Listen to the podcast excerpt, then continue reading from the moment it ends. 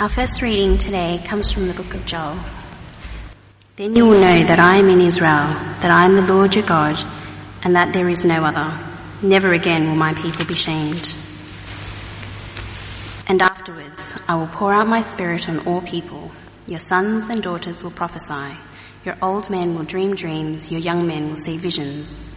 Even on my servants, both men and women, I will pour out my spirit in those days. I will show wonders in the heavens and on the earth, blood and fire and billows of smoke.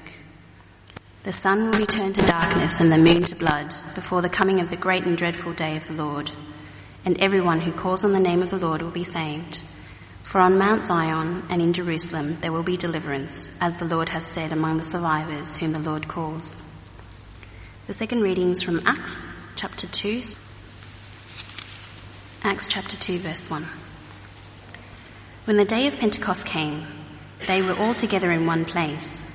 Suddenly a sound like a blowing of a violent wind came from heaven and filled the whole house where they were sitting. They saw what seemed to be tongues of fire that separated and came to rest on each of them. All of them were filled with the Holy Spirit and began to speak in other tongues as the Spirit enabled them. Now there were staying in Jerusalem God-fearing Jews from every nation under heaven. When they heard this sound, crowd came together in bewilderment because each one heard them speaking in his own language. Utterly amazed, they asked, Are not all these men who are speaking Galileans? then how is it that each of us hears them in his own native language? Parthians, Medes, and Elamites, residents of Mesopotamia, Judea and Cappadocia, Pontus and Asia, Phrygia and Pamphylia, Egypt and the parts of Libya near Cyrene, visitors from Rome, both Jews and converts to Judaism, Cretans and Arabs, we hear them declaring the wonders of God in our own tongues. Amazed and perplexed, they asked one another, What does this mean? Some, however, made fun of them and said, They have had too much wine. Then Peter stood up with the eleven, raised his voice and addressed the crowd. Fellow Jews and all of you who live in Jerusalem, let me explain this to you. Listen carefully to what I say. These men are not drunk as you suppose. It's only nine in the morning. No, this is what was spoken by the prophet Joel. In the last days, God says, I will pour out my spirit on all people. Your sons and daughters will prophesy. Your young men will see visions. Your old men will dream dreams. Even on my servants, both men and women, I will pour out my spirit in those days, and they will prophesy. I will show wonders in the heaven above and, the, and signs on the earth below, blood and fire and billows of smoke. The sun will be turned to darkness and the moon to blood before the coming of the great and glorious day of the Lord. And everyone who calls on the name of the Lord will be saved. Men of Israel, listen to this. Jesus of Nazareth was a man accredited by God to you by miracles, wonders and signs which God did among you through him, as you yourselves know. This man was handed over to you by God's set purpose and foreknowledge, and you, with the help of wicked men, put him to death by nailing him to the cross. But God raised him from the dead, freeing him from the agony of death, because it was impossible for death to keep its hold on him. David said about him, I saw the Lord always before me, because he is at my right hand, I will not be shaken. Therefore my heart is glad and my tongue rejoices. My body also will live in hope. Because you will not abandon me to the grave, nor will you let your Holy One see decay. You have made known to me the paths of life. You will fill me with joy in your presence. Brothers, I can tell you confidently that the patriarch David died and was buried, and his tomb is here to this day. But he was a prophet and knew that God had promised him on oath that he would place one of his descendants on his throne. Seeing what was ahead, he spoke of the resurrection of the Christ, that he was not abandoned to the grave, nor did his body see decay. God has raised this Jesus to life, and we are all witnesses of the fact. Exalted to the right hand of God, he has received from the Father the promised Holy Spirit and has poured out what you now see and hear. For David did not ascend to heaven, and yet he said, The Lord said to my Lord, Sit at my right hand until I make your enemies a footstool for your feet. Therefore, let all Israel be assured of this. God has made this Jesus, whom you crucified, both Lord and Christ. When the people heard this, they were cut to the heart and said to Peter and the other apostles, Brothers, what shall we do? Peter replied, Repent and be baptized, every one of you, in the name of Jesus Christ for the forgiveness of your sins, and you will receive the gift of the Holy Spirit. The promise is for you and your children and for all who are far off, for all whom the Lord our God will call. With many other words he warned them and he pleaded with them, Save yourselves from the corrupt generation. Those who accepted his message were baptized and about 3,000 were added to their number that day. This is God's word.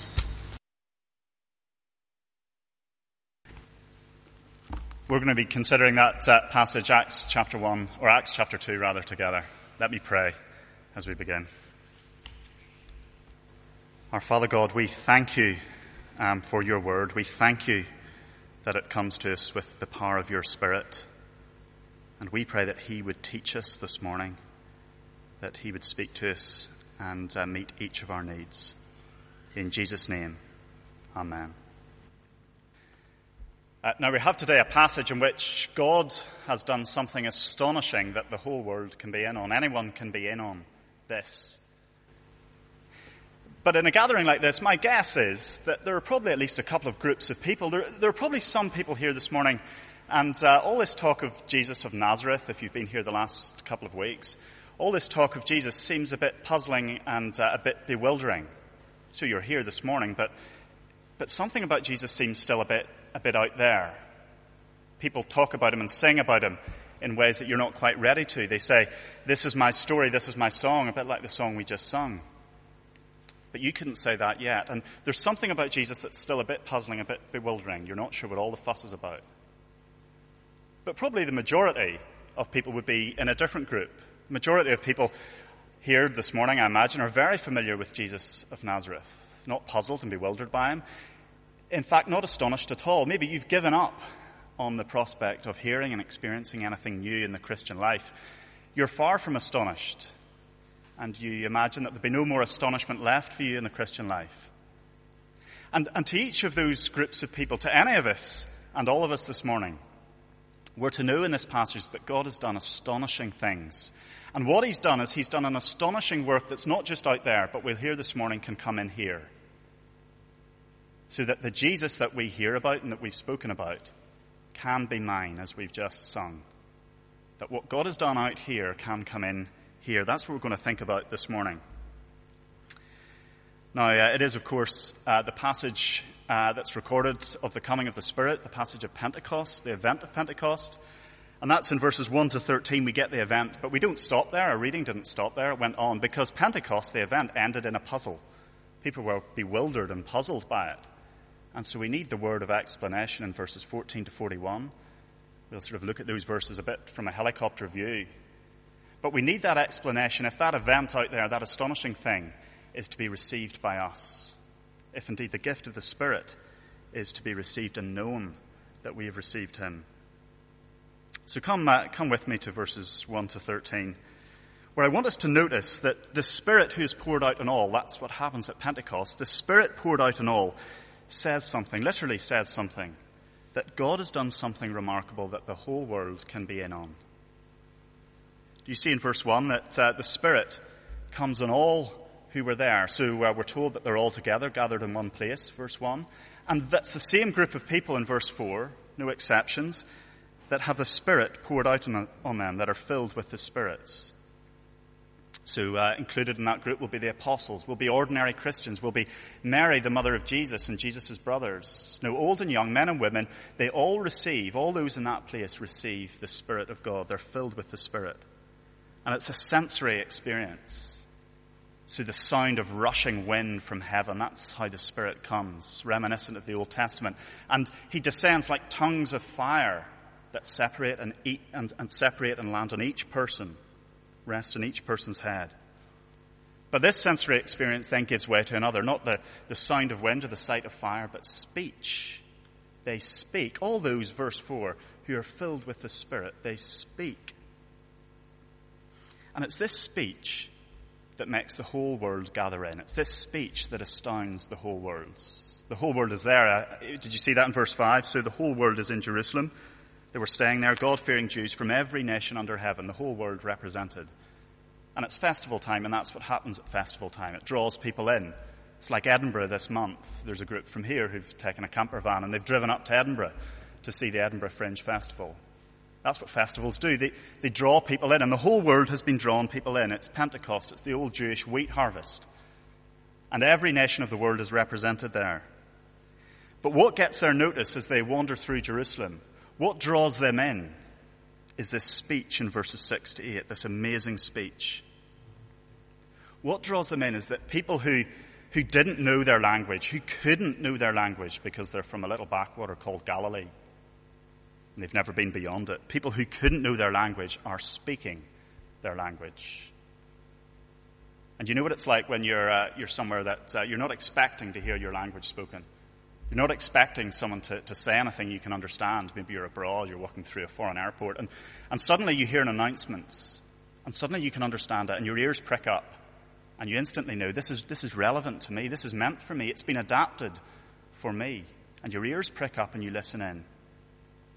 And somehow these people who hear their language being spoken, even though there's no earthly reason that it could be, however far away they've come, they think, there is a message. They're able to hear a message, something that's relevant to them, meant for them, fitted for them, adapted so that they can hear it and receive it.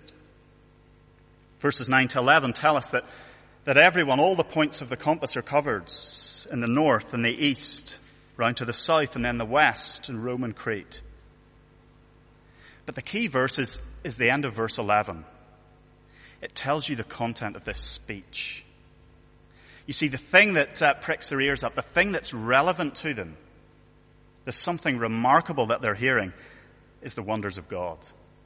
They're hearing the wonders of God. That God has done something amazing, that He's done something remarkable. That's, that's what the message of this speech is.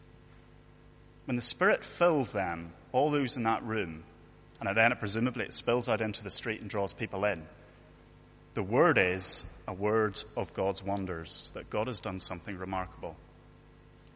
But it, it's not just something remarkable. So this word wonders comes up again and again in the Old Testament. And wonders, when God does wonders, they are always works of rescue. So in the Old Testament, the psalmists talk about the wonders of God. And the greatest wonder of the Old Testament is the Exodus, when God rescued his people from Egypt. And so somehow people are able to hear that there is a wonder, a rescue that God has done that is available to, meant for, relevant for anyone and everyone. That's the message that comes at Pentecost. But it's still a puzzle, really, in verse 12. So you see people's response. They're bewildered. They're amazed. It ends with a question. What does this mean?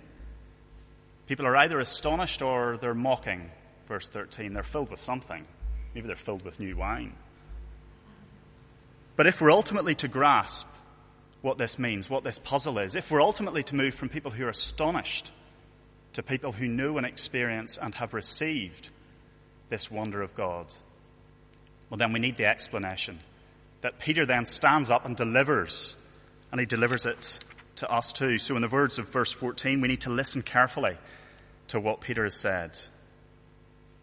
And I've uh, put in our sheets what I want us to notice from verses 14 to 36 is something very simple.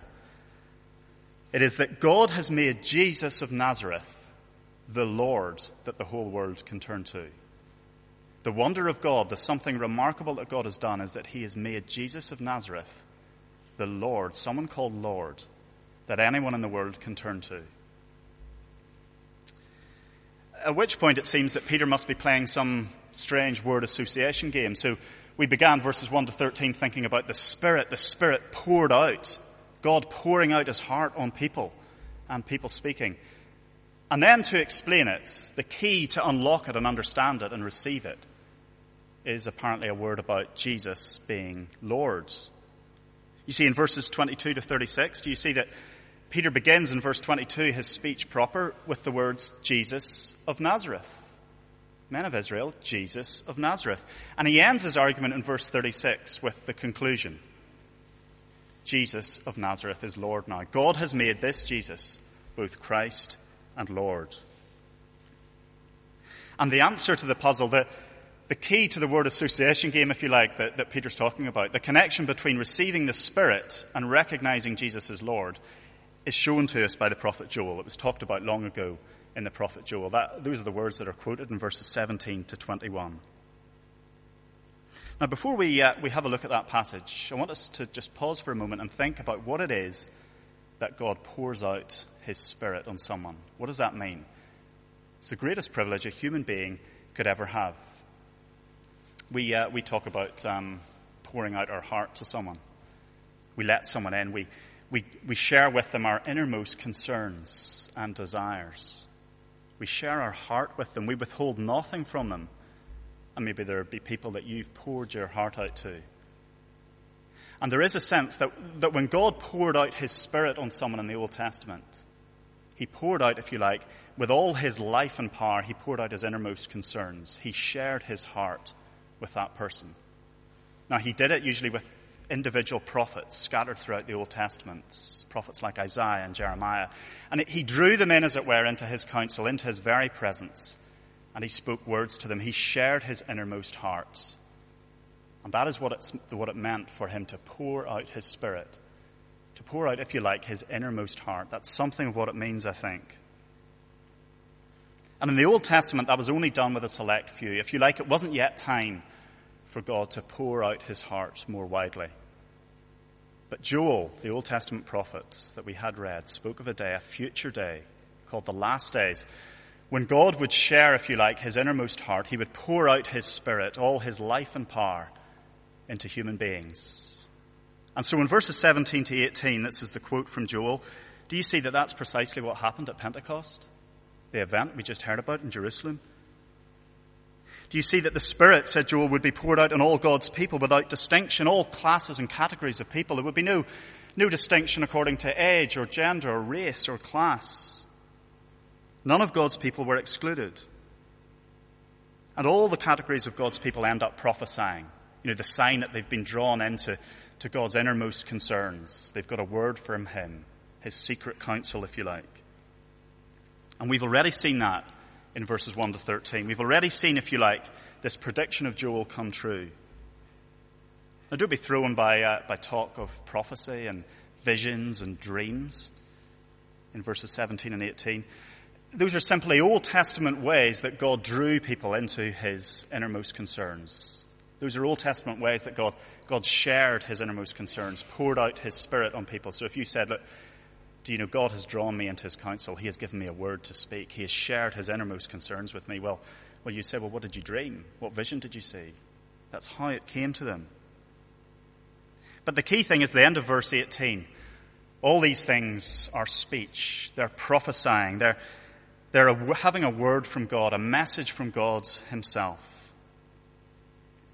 But of course, that is, uh, that's only half the story of Pentecost. We finished on a puzzle. And if we stopped at verse 18 of Joel's quote, well, we'd still end on a puzzle. But Joel then goes on to tell us about the wonder of God that this Spirit is the sign of. Verse 19 and 20, you see that the prophet Joel had talked about vivid ways that would show God was at work. So all these uh, cosmic events in the skies, the, the sun turning to darkness, the moon turning to blood, well, we, we think, well, is this a sort of um, advance warning of climate change? You know, it, was Joel really uh, an Al Gore ahead of his time? But actually, it's not, it's not climate change. Someone has said it's not climate change, but climactic change. It is a sign of upheaval that, that God is at work in the universe doing something remarkable. God is so great and glorious that he can't go to work in the universe without causing upheaval like this. And these things are really a sign that say, God is at work here. God is at work. That's what those signs are. But the thing that God is doing, the remarkable thing that He's at work doing, do you see in verse 20? Is that there will appear in a very obvious way when God has done His work someone called the Lord that anyone and everyone can call out to. No matter how far away you are, no matter if you're part of the select few or the great masses you can call out to. That is the marvelous work that God is doing. That's the great upheaval that is going on or will go on in the universe.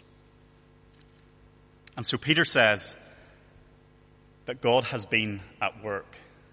And this Spirit being poured out is the sign that God has been at work. And He's been at work doing one thing, appointing, placing the Lord as the name, as the one who everyone can turn to to be saved. He is doing a wonder of rescue because he has given a Lord who can rescue people. So um, there is a sense in which we're, we're still perhaps a bit puzzled as to precisely why the Lord and the Spirit are so connected? Well, if the Spirit is like the, the innermost concerns of God, if it's like God sharing his innermost concerns, it has to be that that comes from the Lord, that the Spirit is sent out by the Lord, because the Lord, that name Lord, that is the one who is, if you like, right beside the Lord's heart. He is, if you like, the one closest, nearest to God. So that, of course, if God's going to pour out his heart into you as a human being, if he's going to share his innermost concerns and heart, well, it's going to be concerns and a heart all about Jesus of Nazareth, the one who is near to his heart. That's really what the argument in verses 22 to 36 is saying. Probably seemed a bit puzzling as we read it. There are a couple of Old Testament quotations. It seems like an argument not related to what's gone before. But we're given the conclusion, and this is really the heart of it in verse 36, that God has made Jesus of Nazareth that Lord. Jesus of Nazareth is the one right by the Lord's heart, at his right hand, in his very presence. So do you see in verse 22, when Jesus of Nazareth was doing, doing miracles, when he was on earth walking around uh, healing people, when he was feeding the 5,000, uh, when he was raising people from the dead, when he was calling Lazarus, the dead man, out of a grave. Well, what were we to think? Well, people were to think God must be at work. Oh, that's a great upheaval. We've never seen the like of that. That is God at work in Jesus of Nazareth. If we want to see where God is at work, we look to Jesus of Nazareth. That's what his miracles said. They were like accreditation by God. I'm at work here. Even verse 23, when we thought God had left the scene and left this man, Jesus of Nazareth, when wicked men had their way and they handed him over to be killed. Well, no, verse 23 says, no, even there, God was doing his set purpose and plan even in Jesus' death, God is at work.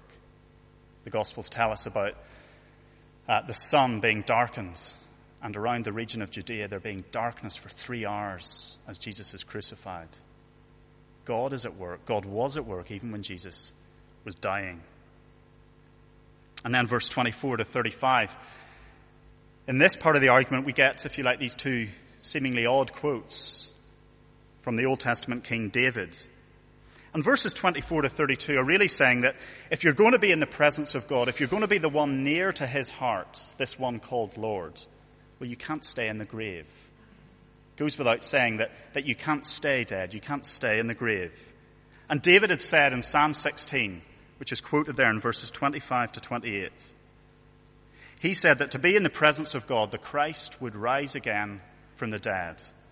Verse 27, he would end up, verse 27, he would rise from the grave and he would end up in the presence of God. Verse 28. And Peter picks up this quote and he says, verse 29, do you know there's a cemetery? There's a grave, there's a tomb in Jerusalem. You can go to it, you can go and visit it to this day. And it says on it, here lies King David. Because King David, when he said those words, he wasn't talking about himself. He was, as prophets do, looking ahead and prophesying about the resurrection of the Christ to come even though in a sense David was at Christ, he prophesied of the true Christ to come, the one who was near the Lord's heart, the one who would be at God's right hand. So, verse 31 David had spoken of the resurrection of the Christ, that he was not abandoned to the grave, nor did his body see decay.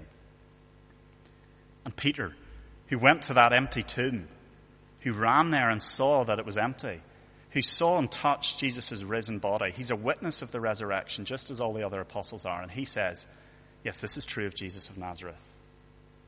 Jesus of Nazareth is the one that God, who is dear and near to God's heart. And the proof is that he's been so determined to have him at his right hand, at the place closest to him. And then to complete the argument, to prove that he is that one closest to God, he's been given the crowning gift the Spirit of God, God's innermost heart, if you like.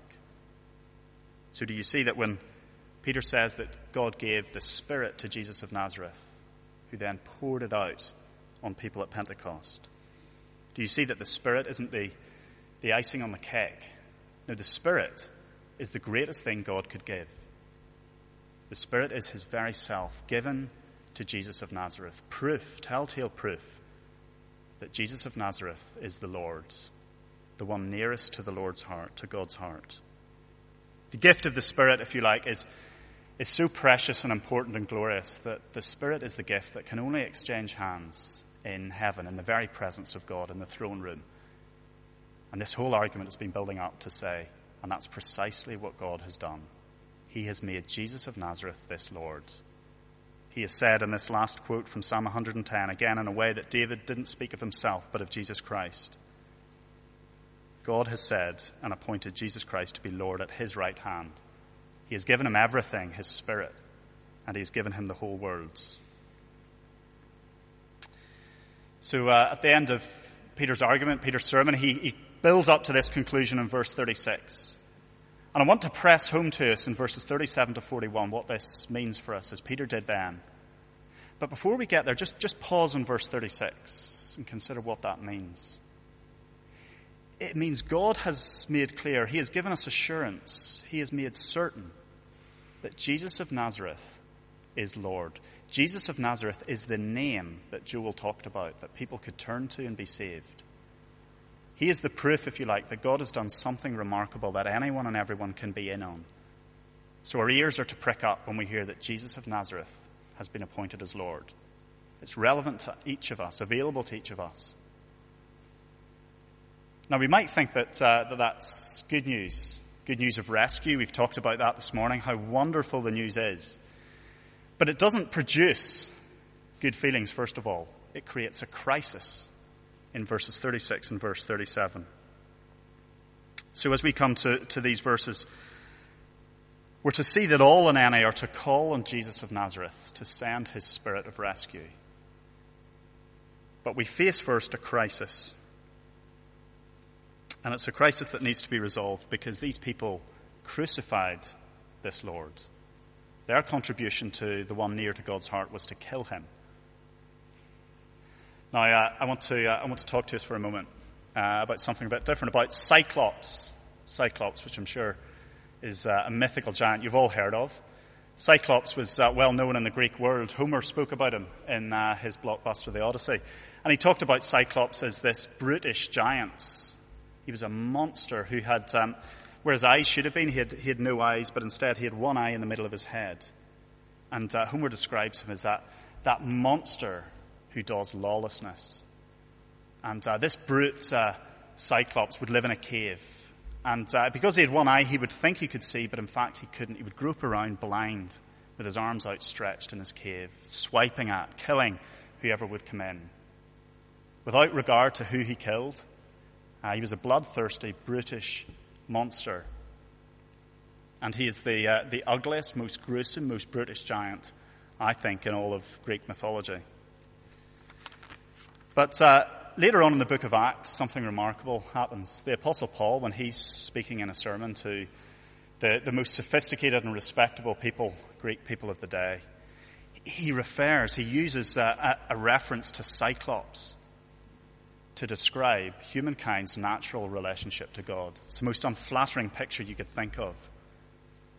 Because you see, he says that, uh, that human beings, when it comes to God, however sophisticated and respectable we would think we are. When it comes to things of God, we're like Cyclops. We, we think we see clearly, but actually we're brutish and blind. We do things we don't realize that we think are okay and we've no idea what we're doing. And these people who knew so much of God, more than we could know, these men and women of Israel, these Jewish people, even they discover that they've done an awful thing, that they've done a brutish thing, that they've been brutish and blind to the ways of God and they have killed Jesus of Nazareth. That's the crisis in verse 37. What shall we do? They're cut to the heart. They've seen that there's a great gulf between what they thought they were like and what God says they were like.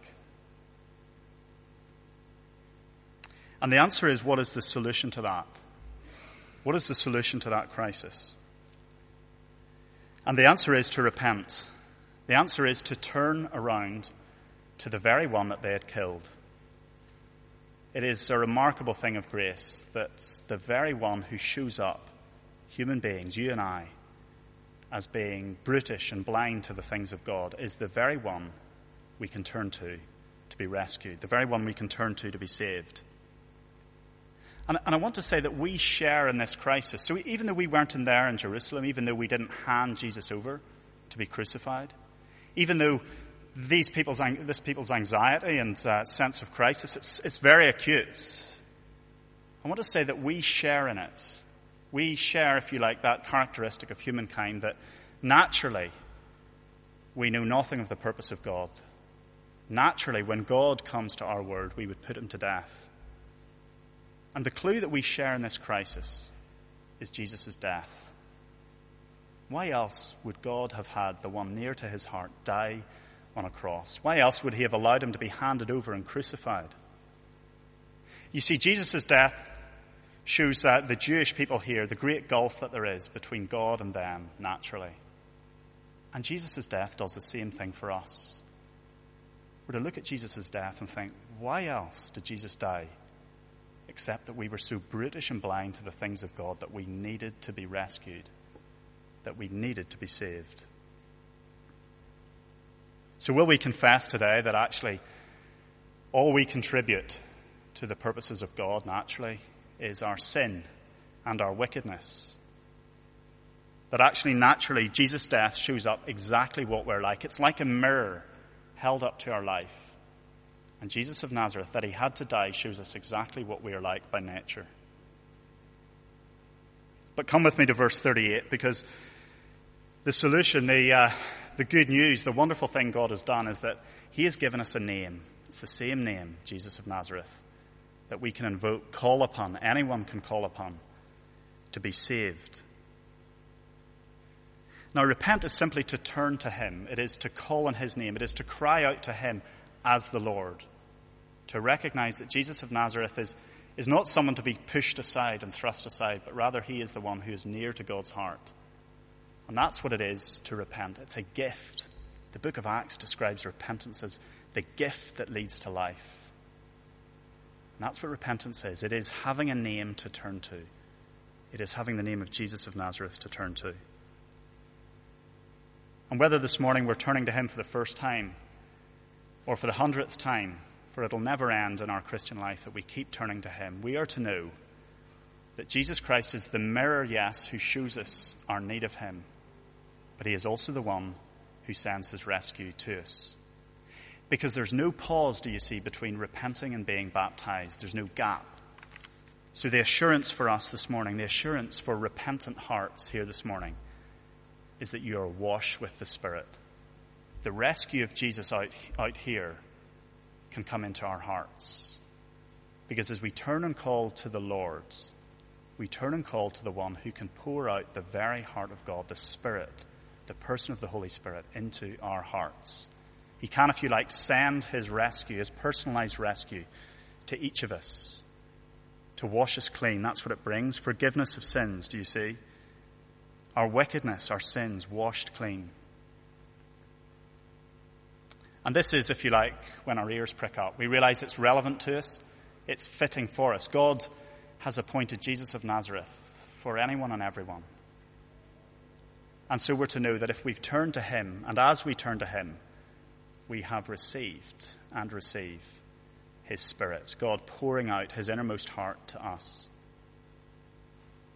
And as we close, I want to leave us with an image, a picture of, of what this means for us as believers to have the, the Spirit of God poured into our hearts.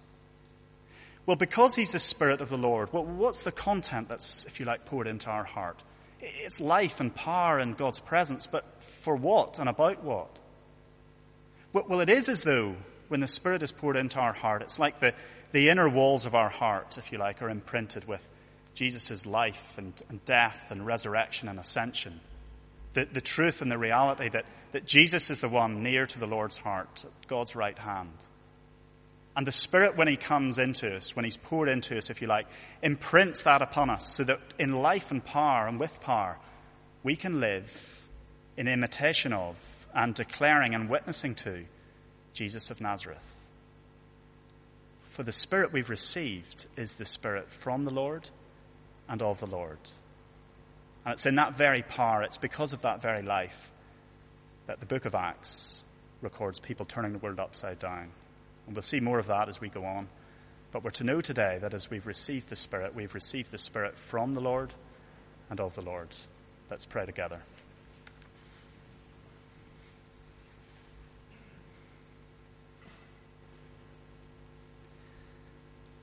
Our Father God, we praise you that at your right hand is seated the Lord Jesus. We praise you that you've withheld nothing from him and that you've given him your spirit. And we praise you that uh, the Lord Jesus has poured out that spirit upon us.